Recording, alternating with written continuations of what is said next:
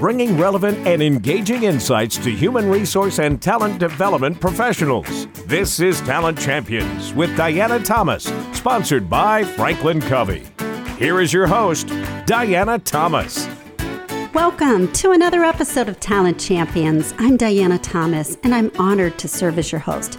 I am super excited about today's episode and our guest, Tim Gink. Tim is probably one of my most favorite people that I was honored to work with at McDonald's Corporation. He's a professional trainer and performance consultant. Uh, he's currently an adjunct faculty with Post University, and he's held prior senior level roles in corporate learning and operations with Travelers Insurance and McDonald's Corporation. Our topic today is the art and value of inquiry how simply framing questions the right way and listening to the answers can impact your entire career. Welcome, Tim. Well, thank you, Diana. I'm excited to be here. And as you said, I'm also very excited about this topic. Yeah. So before we get into this exciting topic, how about if you share a little bit about your background and what brought you to the place that you're in today? Sure, I'd love to. So, I always tell people my career started very unexpectedly when I was 17 years old and I got a job at a brand new McDonald's restaurant that was opening uh, near where I lived. And what I thought would be a good summer job actually turned into a 28 year career. So I was very fortunate right out of the gate that I worked with some really good managers and they kept offering me opportunities to grow and move up in the organization. And I learned so much. And then a change in life circumstances provided an opportunity for me to become an independent training consultant. And then uh, during that time, I also chose to complete my master's degree in organizational leadership. And after five years as a consultant, an opportunity came up that was really too good for me to pass up.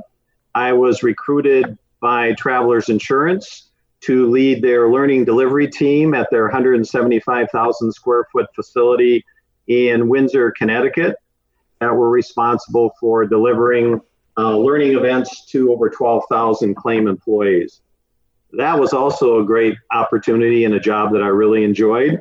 And then in 2015, my wife and I decided to semi retire and we moved to New Hampshire. So I went back into the consulting world. Now I focus most of my time on helping organizations deliver their training for leadership programs, for management development, uh, so that they can develop and retain their talent.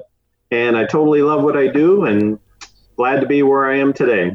Yeah, you've had a wonderful background and as I mentioned in my intro, we had the chance to work together not only in operations but in training. And, and I think it's been exciting to see opportunities that you've taken and how you've really defined what you want to be focused on and when. And I think that's a, a lesson we can all learn from is really just reflecting on where are you and what do you enjoy doing and then going after that instead of trying to do so many different things. I wish I would have learned it a little sooner. we all get wiser with age, right? yes. Cool. Yes, we do. So maybe we start with, for our audience to just level set, is why don't you share a definition of what inquiry is? Sure. You know, if you look in the dictionary, you'll see something that looks like an act of asking for information. And I've also seen it described as you look into something.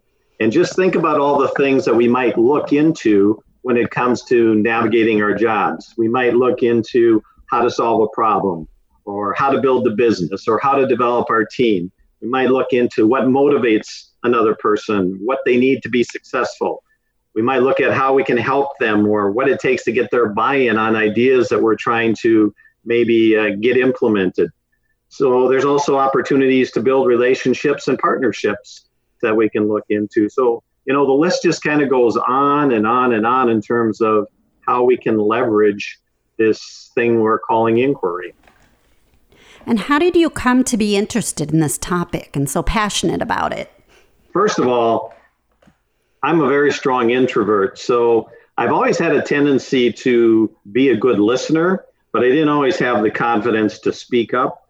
And I think when I became a training facilitator, it really opened up my eyes to the value in, a, in asking effective questions And then, as I've conducted leadership training across many organizations, I was, I've really been surprised at how many employees struggle when it comes to this skill of inquiry. And I'll give you a quick example. There's a, a course I teach, it's a consulting skills course. And during this course, we do a consulting exercise where participants pair up and they take turns playing the role of a consultant. The goal is for them to inquire about the other person's problem, not to solve it, but to inquire about the other person's problem so that they can truly understand the root causes and not just the symptoms. They're given 25 to 30 minutes to interview their partner about the problem that they're facing. What's interesting is I'll be watching, and sometimes after maybe five minutes, I will see a group or a pair of folks that seem to be done.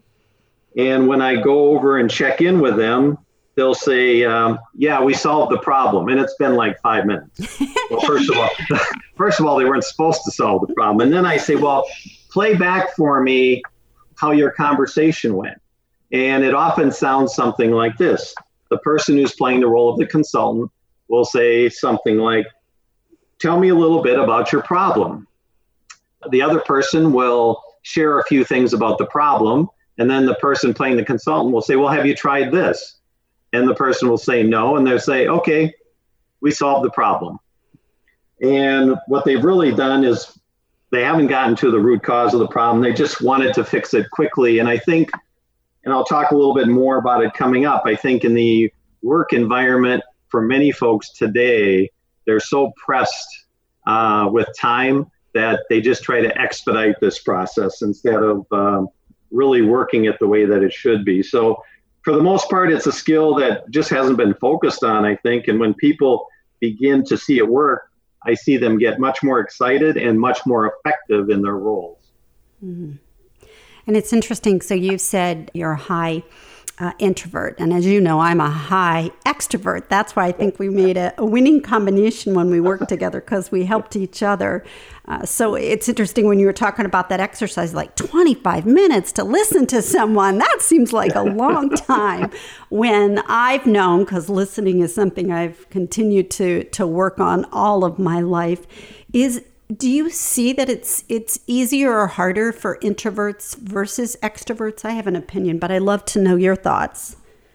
That's a really good question. I, I see both sides struggle, but maybe for different reasons.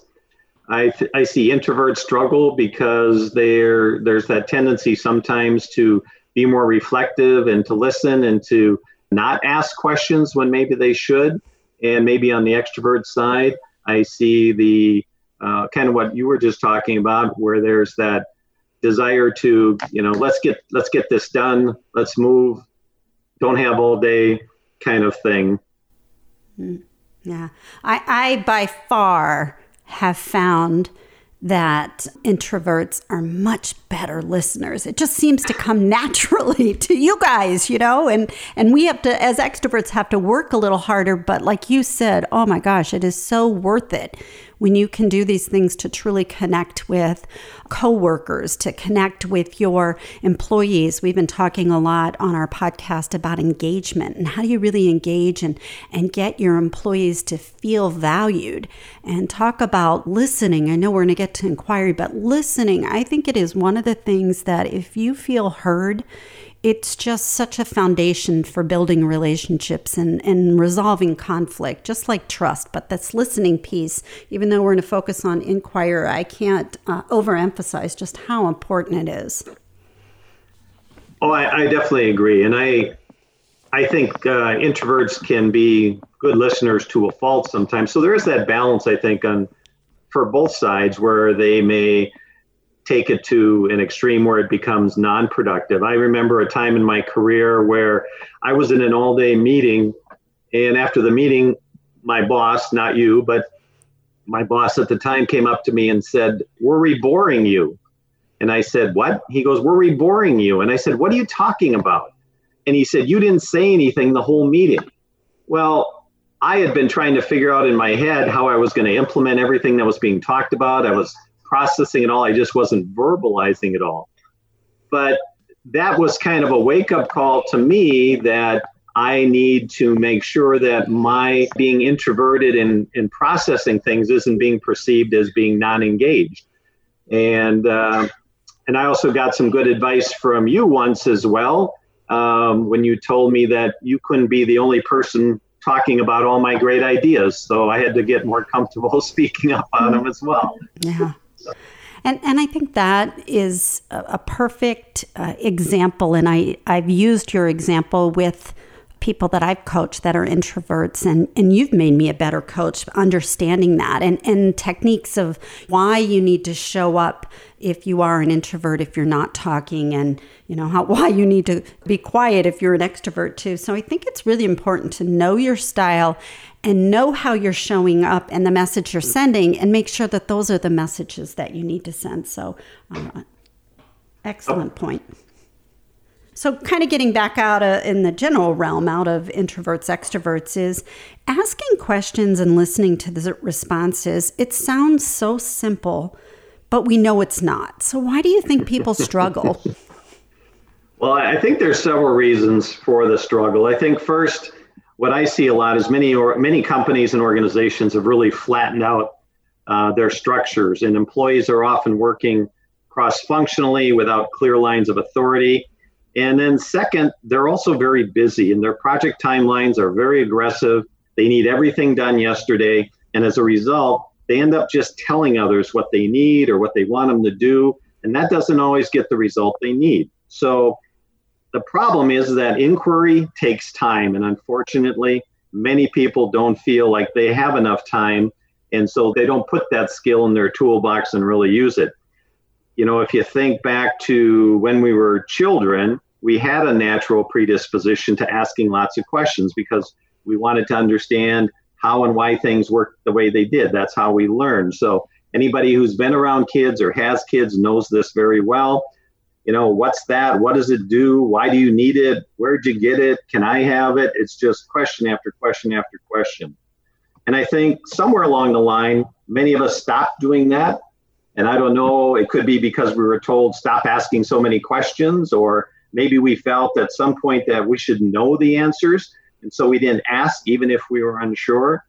And so I think it's kind of a skill that's just deteriorated over time, and we just need a little help refreshing it. So, you know, you also mentioned uh, listening and listening skills, and I think they're very critical to effective inquiry as well.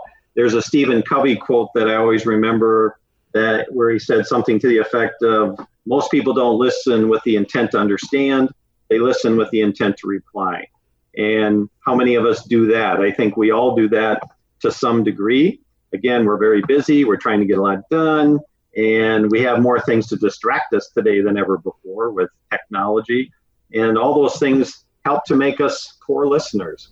Especially as organizations have evolved as I'm coaching executives, as I'm interacting with our uh, audience members. It just feels like there is so much more that needs to get done. So you have to decide where to spend the time and how much time you can spend.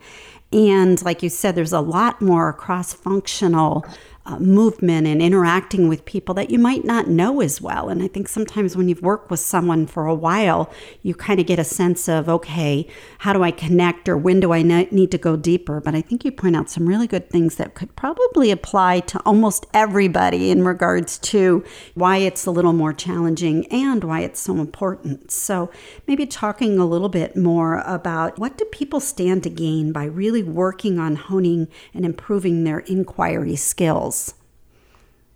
You know, first of all, as I've said, both inquiry and effective listening, they are learnable skills. And so that's the good news. And I think when we improve those skills, we do a number of things. I think we open up paths to better understanding. I think we we're more effective at creating win-win scenarios.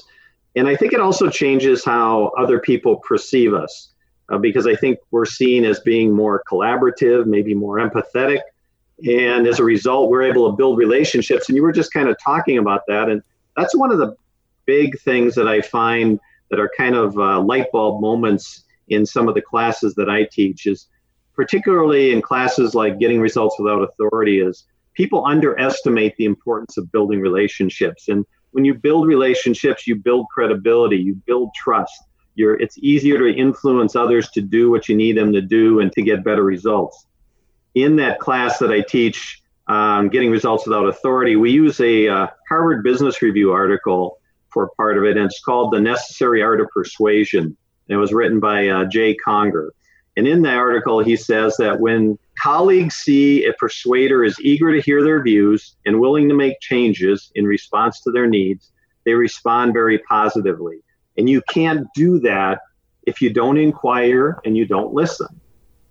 In regards to just building great relationships, it's so important that managers have that kind of rapport with their employees because employees have so many choices today and they can leave. But studies and statistics and the research shows that when a, an employee feels connected to their boss, that if something comes up, they're going to bring it to their boss instead of just quitting. And before they leave a company, it's going to be harder for them to walk away. And so, for all of the managers out there or those talent champions that coach managers, helping our managers, our executives learn to connect by asking the best questions and really listening to their employee. I don't know if there's any other more important skills, I'd say. Yeah, it is interesting because if you ask people who do they work most effectively with, oftentimes it's people they have a good relationship with. And the people that they don't have relationships seem to be the ones that they struggle with. So anything they can do in terms of investing time in building relationships across a bigger group of people and expanding that stakeholder base and support base, the better off they are when they are trying to influence other people because they have allies. They have a support system out there that can help them. Yeah. Which is even more critical as you were talking about flatter organizations. So there's not as much position power. You really do have to influence and, and get people to see your point of view or change your point of view so that it can be uh, put out there in a way that people really will embrace it, use it, be able to make a difference because the the art of leadership where you could just tell people this needs to get done and walk away, it's gone. yeah, that's a big part of that Harvard Business Review article as well. They talk about that, you know, that command and control is no more. People want to know the why behind what they're being asked to do, um, and they want more involvement in that. So yeah. it's definitely changed. Yeah, and as we think about younger generations of employees and back to, you know, as kids, how many why questions and and I don't really remember there'd get a point with my daughters that it'd be just like I want to say why because I said so, but you know, you don't want you don't want them to feel like that. So I think our generation answered more questions than maybe our parents did and maybe we had the relationship where we'd ask more, but I do feel like today's employees are are questioning things more. They want to be able to know how what they're doing supports the purpose. And if they don't see that, they're going to ask for it and, and they're inquiring. So as leaders, we need to do a better job and employees with just other employees. So I love the topic and now I can understand a little bit more about why you're why you were so passionate about it. So maybe just give a couple examples of if you have a situation or two, or maybe where there was conflict and the art of inquiry made all the difference to the outcome. I'll share a couple examples. The first one is really a, a very simple example in my mind, but it it really kind of demonstrates how a few questions can really change a situation. Uh, I was in a meeting once where there were a group of eight to 10 leaders that were trying to plan a year end meeting for their entire staff of 85 people. And this group was brought together by a senior leader to decide okay, what are we going to do during these four days? And for about the first hour, the conversation just kind of went all over the place. And at that point, somebody raised their hand and they asked three questions. The three questions they asked were At the end of the four days, how do we want our people to feel? What do we want them to know? And what do we want them to do? And the whole room was silent for a minute. And then people went, Those are really good questions. And it really became the framework for the purpose of the meeting, the planning of the meeting, and the executing of the meeting. So just those three questions kind of framed the whole thing and got everybody off there and uh, out of that situation where nothing was progressing to getting some serious work done. Those are and, great, great questions. And and I think about how it then changes the conversations on what do you want done as far as the orchestrators to what do we want our people to walk away with. And that's really the the overall intent. So great questions. We'll make sure that we include that in uh, the summary as well. So if people didn't catch all of those, but really great questions for everybody to have in their back pocket. Yeah, it's and the thing is, is you know maybe there isn't an answer to all three of the questions, but they certainly provide the opportunity to assess from those three different angles what it is you want to accomplish. But I've had multiple students that were working in uh, project teams and they were having trouble getting peers to get them what they needed. And they didn't have direct authority. A lot of times it was newer, younger workers dealing with older, more seasoned peers. And after learning the art of inquiry, I've heard from some of them who went back and they started over and used questions to better understand the other person's role, their workload, their challenges, their needs. They found ways to form partnerships that could create win win situations for both parties. So they went from struggling to get what they needed to developing a better understanding uh, of the other person's situation and then coming up with something mutual that would work for both. Great examples. Thank you for sharing. So, hopefully, by now, we've convinced our audience that this is an important skill, and they're probably saying, Now, how do I get better at this. So, what specifically could our listeners do to continue to develop this skill? Well, I think the first step in this effective inquiry is the ability to ask good questions. And that can often be broken down into three types of questions open questions, probing questions, and then closed questions. The open questions are the big, broad questions that provide the person who's answering the opportunity to really go anywhere with their answer. You know, we don't want to influence the answer if we're seeking to really understand. And so these questions will typically begin with who, what, when, where, why, how. A couple examples could be so tell me what you are experiencing.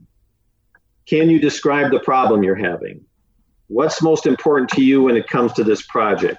So, again, when you ask a, a, a big open question like that, you allow the person on the other end to kind of go wherever they feel best answers the question or what's on their mind, and you're not targeting them like that example I shared in the consulting skills class where you know you ask one question and then boom you give them an answer mm-hmm. so so again they allow for a wide um, potential of answers and i think this would be a good time to also talk about the value of using silence and i can't really emphasize enough how valuable and how effective the use of silence can be all the way through this process, but here in particular, because often when we ask that initial question, we get a we get an initial response, and it may not be everything. But the problem is, is when we're in a rush and we're in a hurry, we get this initial response and then we run with it, and we take it as okay, that's that's the problem or that's you know the situation, and we're off to the races, uh, working towards a solution. My recommendation is after you ask that initial question, I always tell people, shut up, zip it, and listen. And just use silence. You can also use some, you know, verbal cues. You could go, okay, or tell me more, or you could just nod and shake your head. But force yourself not to respond after that initial answer. The majority of the time, you're going to get, they are going to continue to talk and what you get after that is oftentimes gold. It's the stuff you really need to hear and is going to be really, really helpful. So ask those big, broad, open questions, then be quiet and listen and use that silence to your advantage. That's very challenging for people. I see it all the time in the exercises we do. People don't like silence and they have a tendency to want to talk. So, again, that's another skill you have to work on. Yeah.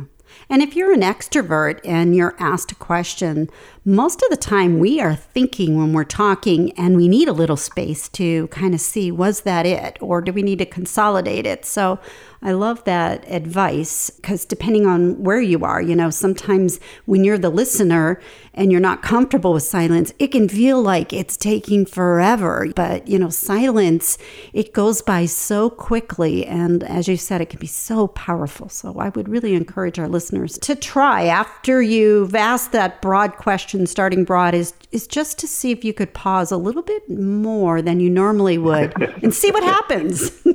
Yeah. You know, there, there's a saying that if you don't know what an extrovert's thinking, you're not listening. And if you don't know what an introvert's thinking, you haven't waited long enough for them to answer. So it works for both parties. It gives that extrovert the opportunity to continue to talk out their thoughts.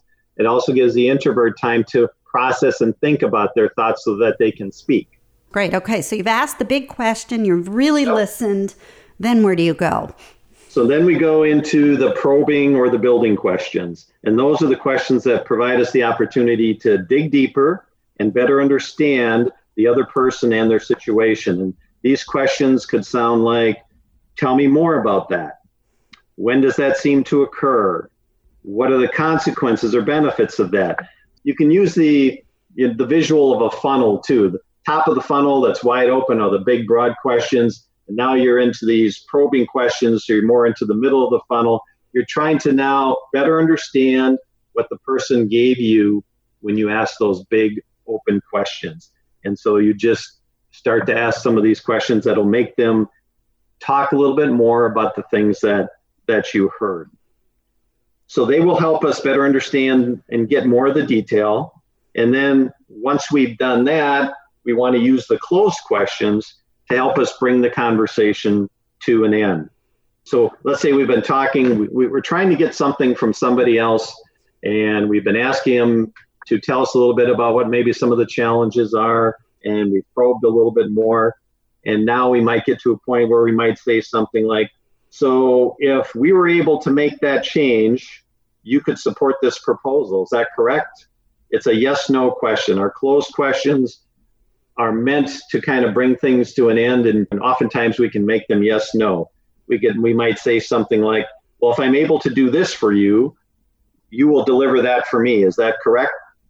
Now we're getting agreement and then we can decide on any follow-up or you know action steps that need to come after that. So big open questions to get things started our probing questions to better understand and then our closing questions to finalize and bring it to an end. That's a great structure. We'll make sure to outline that and, and send it out to our audience. So, you know, if you had that in front of you, I think it would be easier to engage with someone. Once you've covered this with the students, is it something that they're able to just embrace and then to actually practice right away or implement? Yeah, it, it is. One of the things I see a lot of times is when when people start hearing some sample questions, uh, I'll see all of a sudden pens will start writing. They're like, "Oh, that's a great question. Oh, yeah, I could use that one. I could answer that. I could I could use that to to ask so and so." And I see people jotting these questions down. So I think it's really helpful to have a list of what questions might you ask that are broad. What questions might you ask to clarify, and what might questions might you ask to close it up? And having those i think can be helpful. Again that one of the challenges is I, t- I usually tell people you can usually script your first question and your last question but you can't script what's going to happen in between because you don't know what the person's going to say. And that's where this art you know the art of inquiry it's a skill. You have to practice it. And i can tell you it took me a long time to, to get comfortable with it. And there's also some common mistakes that I see uh, when it comes to doing this. Can I share some of those? Mm-hmm, absolutely. So, one of them is asking closed questions too soon. The good news is that if you do ask a closed question too soon, you can typically follow it up with an open question. Um, as an example, if you said, uh, Is this a problem for you? Well, that's a yes no question. We typically don't want to ask that right away. If the person says yes, you could follow it up with, well, tell me why that is. Now you're back to a big, broad, open question. Mm-hmm. So if you do find yourself asking a closed question or a yes no question too soon, just follow it up with an open question to get more detail. Another mistake that I typically see people make is asking either or questions. And actually, in one of your previous podcasts on effective interviewing, I think you had uh, Ariane uh, Gasser, mm-hmm. and she called she called them guessing questions, and she used uh, this example: Did you feel pressured because of the boss or the short timeline? Now, the problem with that question is that it may not be either of those two choices. And I typically try to avoid these questions altogether. But if you were to use them, you should be using them pretty late in the conversation when you know that you've effectively narrowed the focus down to those two, two choices. But I see people use either or questions way, way too early in the conversation. And it's like you're steering the person or trying to steer them in a certain way. And again, you're giving them a choice, but it might not be either of those things. The last mistake that I see people typically make is they'll ask a really good open question, but they can't leave it alone.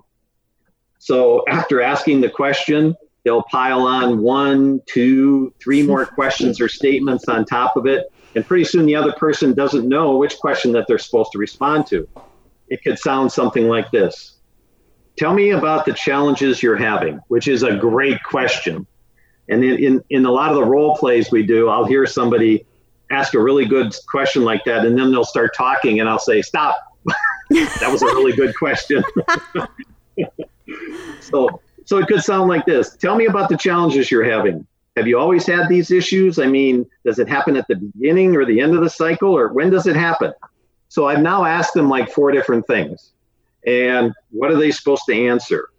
There's a radio talk show that I listen to on a regular basis, and both of the hosts will often be interviewing guests. And I hear them do this all the time, and it just drives me crazy because they'll ask the person a question, which is a really good question, but before the person can answer, they'll start piling on other questions or thoughts or comments. And pretty soon they've got this convoluted question slash statement that they've asked the person. And I feel so sorry for the person being interviewed because sometimes there's a really long pause and I can tell they're just going, uh, what am I supposed to answer again?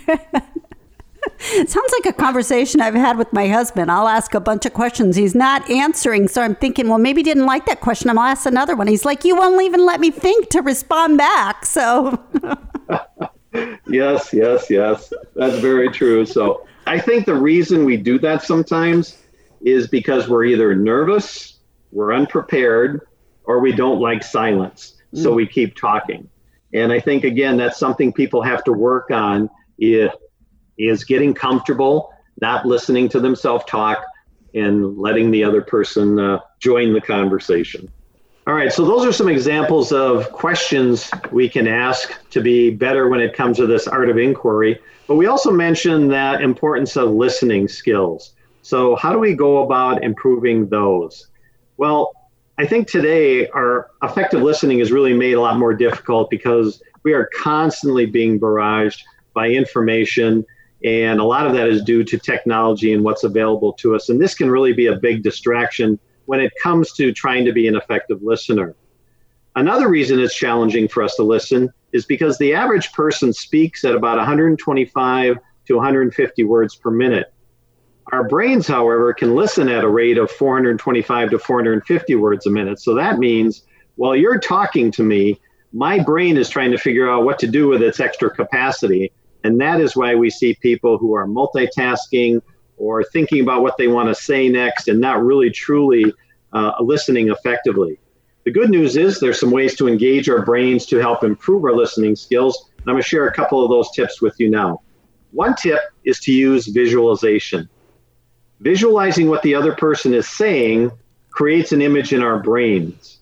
And that helps keep our brain engaged, but it also helps create memory recall because it's a lot easier for us to recall memories than it is to recall words. So when it's when somebody's speaking to you, if you try to visualize what it is they're saying, you'll create that visual in your head that will both help you listen and also help you recall what you were hearing the other person talk about. Two other ones that can help are visual and verbal attending. Think about the things we do when we're visually showing somebody that we're listening. We may lean into the conversation, we nod, we make eye contact. Those visual cues help the other person know that we're listening and it helps force us to stay engaged. Verbal attending are those noises we make with our voice to show that we're engaged. Things like, uh huh, okay, yes. Just to, again, let the person know we're listening to encourage them to keep talking. Two others that can really be helpful, and you can combine these two uh, well. One is listening for emotion. And that's not always easy, but it can help us better understand how the other person is feeling. Listening for emotion can really help uncover how that person is truly feeling about the topic of conversation. So think about what are you sensing? Are you sensing anger, confusion, excitement, happiness? What is it? And if you combine that with this next one, which is paraphrasing, combining listening for emotion and paraphrasing creates a really powerful combination. It is very difficult to play back what you heard and the emotion that you sense if you're not actively listening. So if you only focused on one or two of these skills, paraphrasing, listening for the content, and listening for the emotion would be a great place to start.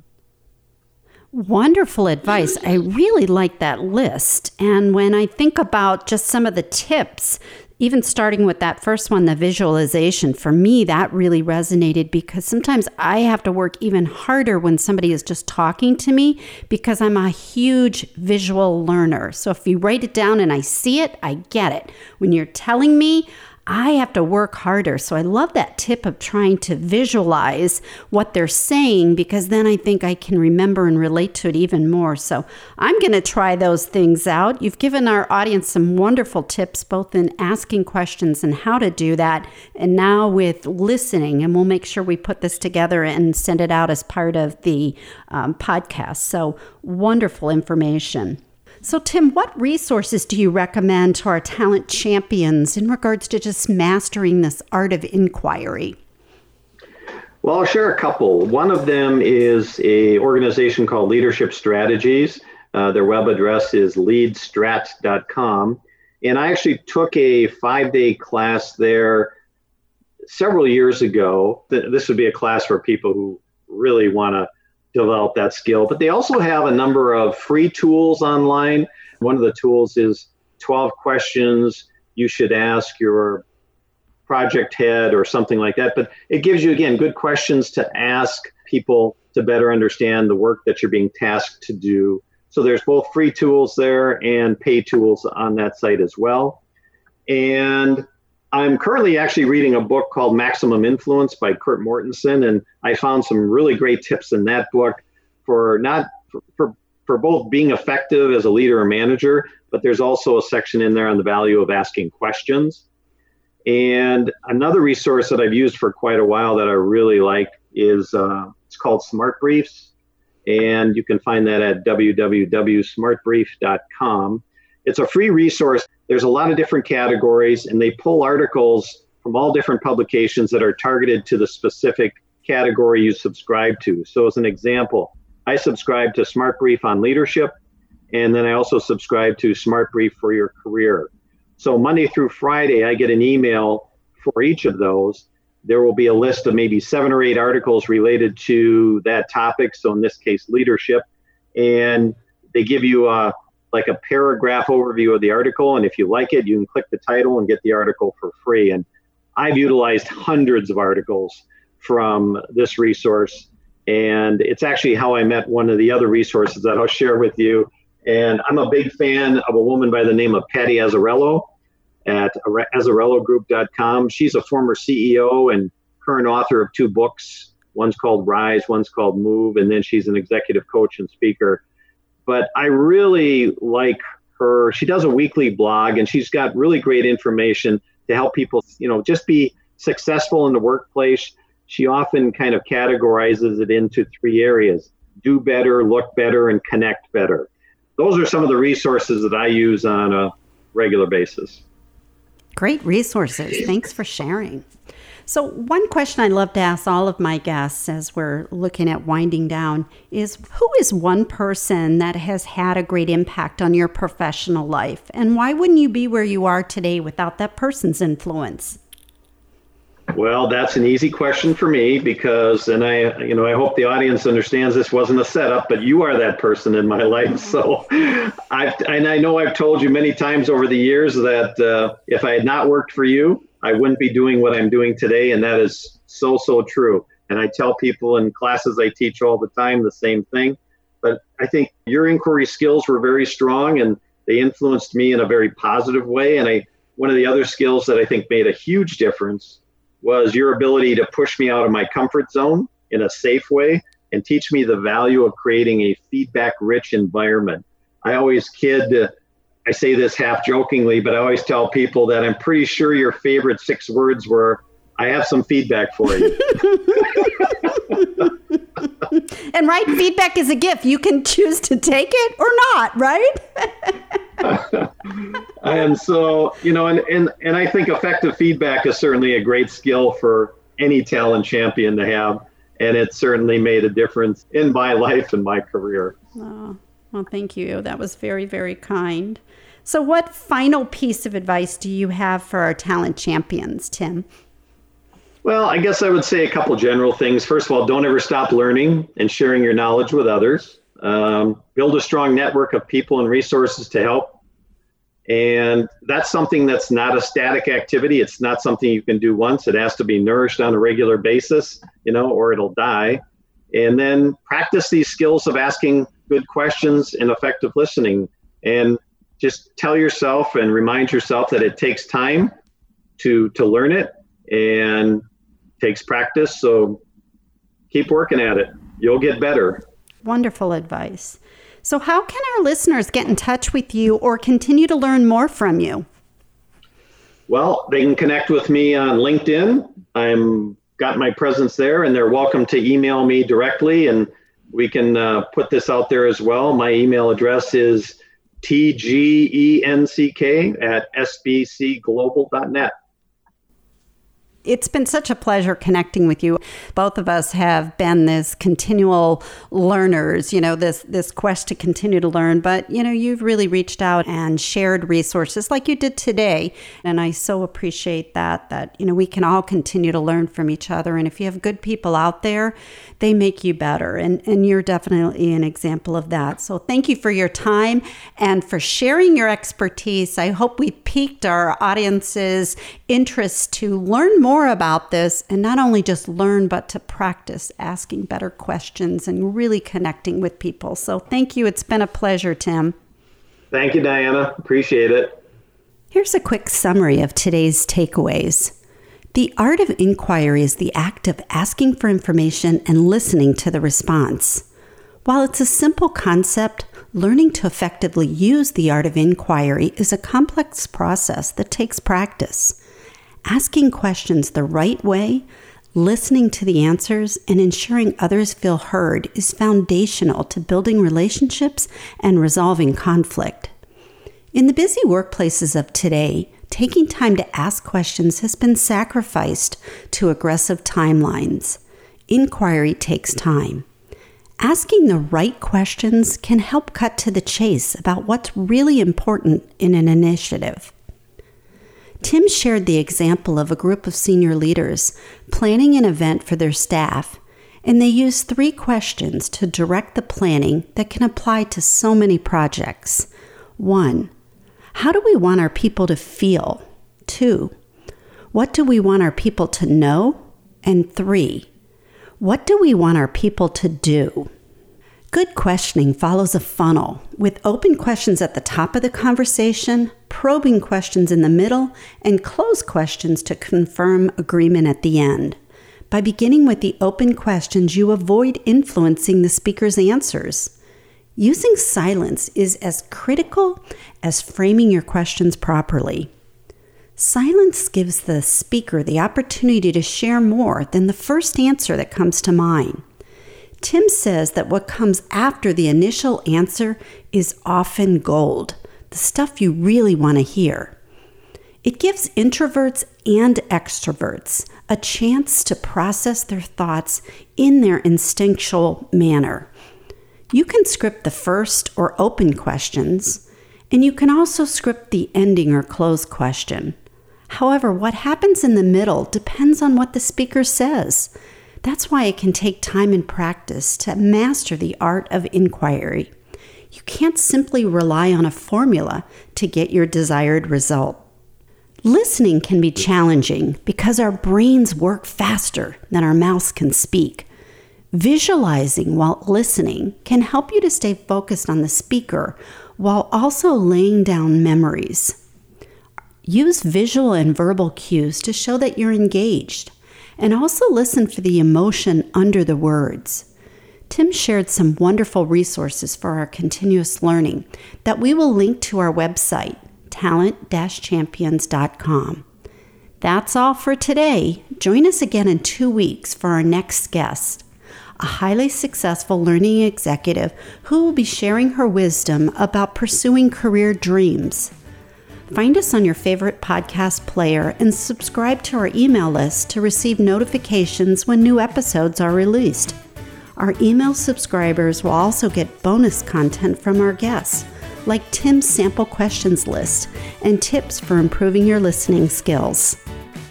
Thanks for listening to Talent Champions with Diana Thomas. Be sure to check out the full Franklin Covey Podcast Network by searching Franklin Covey on your favorite podcast provider.